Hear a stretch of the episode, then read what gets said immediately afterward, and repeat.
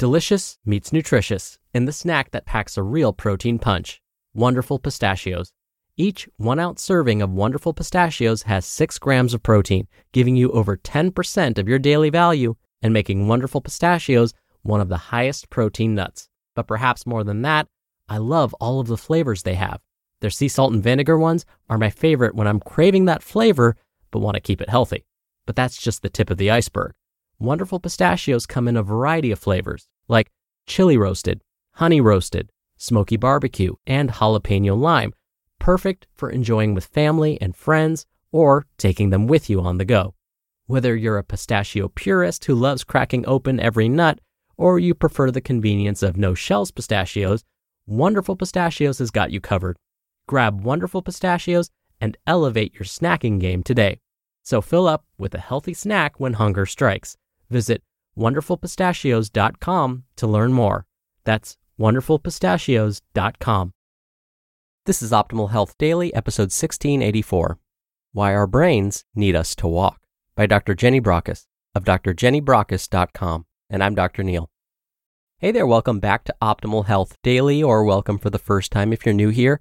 This is the podcast where I act as your very own personal narrator and read to you from some of the most popular health and fitness blogs online and always with a bit of my commentary at the end. Now, I'm going to keep this intro nice and short, so let's get right to today's post and start optimizing your life. Why Our Brains Need Us to Walk by Dr. Jenny Brockis of drjennybrockis.com. I am currently reading Dr. John Ratey's excellent book, Spark How Exercise Will Improve the Performance of Your Brain.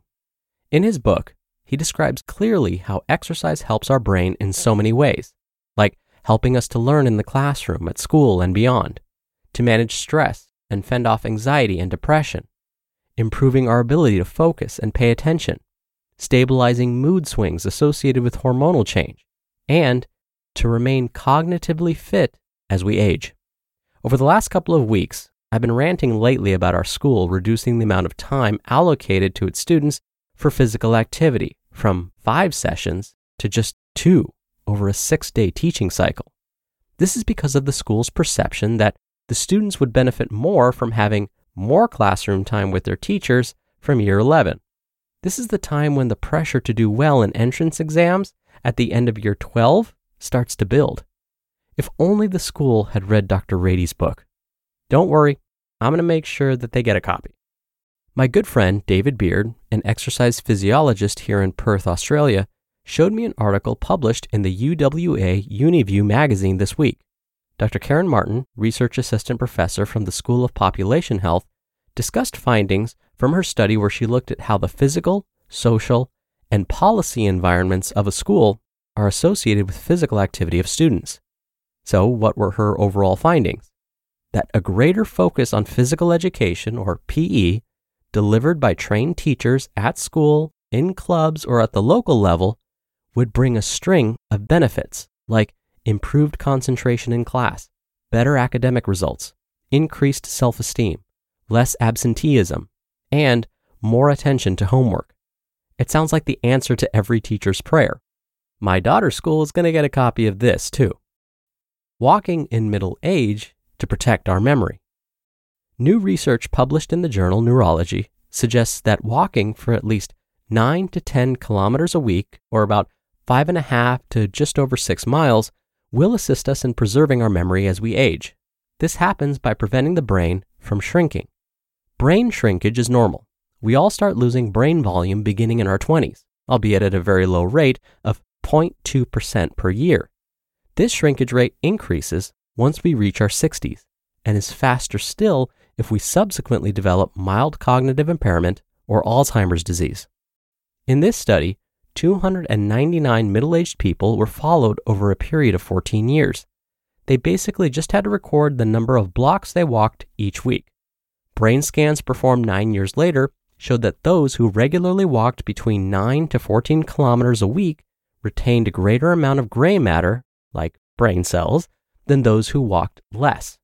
Walking further interestingly, did not add any additional benefit.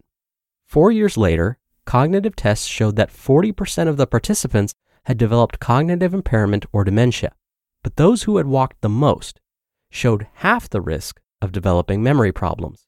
This suggests that a regular exercise program for everyone in his or her midlife may help to prevent the onset of dementia or Alzheimer's. So many times, the main excuse I hear from people who are yet to get around to exercise in any shape or form is that they're too busy.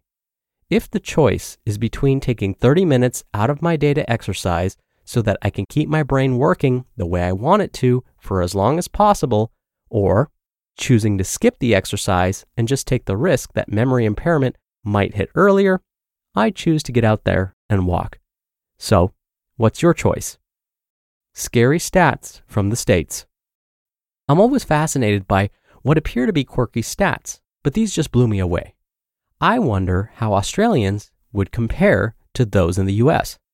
80,000 Americans were surveyed over a five year period to determine how much time they spent in either sedentary, light, moderate, or vigorous activities on a daily basis.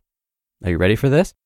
Only 5% of Americans reported doing any vigorous activity of any shape or form. Most reported spending their time doing sedentary activities.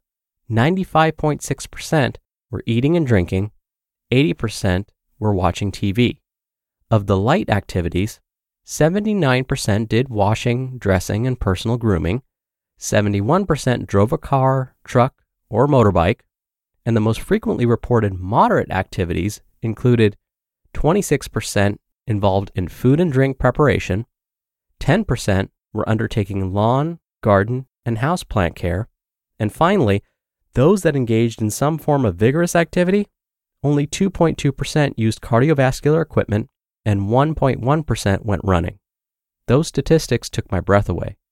If you took a look at your average day, how would you compare to the average American?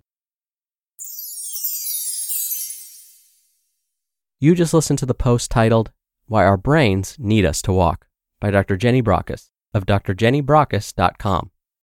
Dr. Neal here for my commentary. Yes, those were very sobering statistics from the United States. Whenever I get asked about What's the best thing someone can do to protect their brains over the long term? I always say, move more. Now, that doesn't mean that this is the only behavior that should be incorporated into our lifestyles. But again, if I were asked to rank the behaviors, I would probably place physical activity at the top. Getting enough fruits, vegetables, and omega 3 fats also helps. Ditto adequate sleep. Keeping the brain active in other ways by reading, solving puzzles, staying connected with others, these all contribute to brain health too. So, the more of these we can incorporate into our lives on a regular basis, the healthier our brain will be as we age. All right, that's it for today. I hope you have a great rest of your Tuesday. Thank you so much for listening, and I'll be back here tomorrow as usual. So I'll see you there where your optimal life awaits.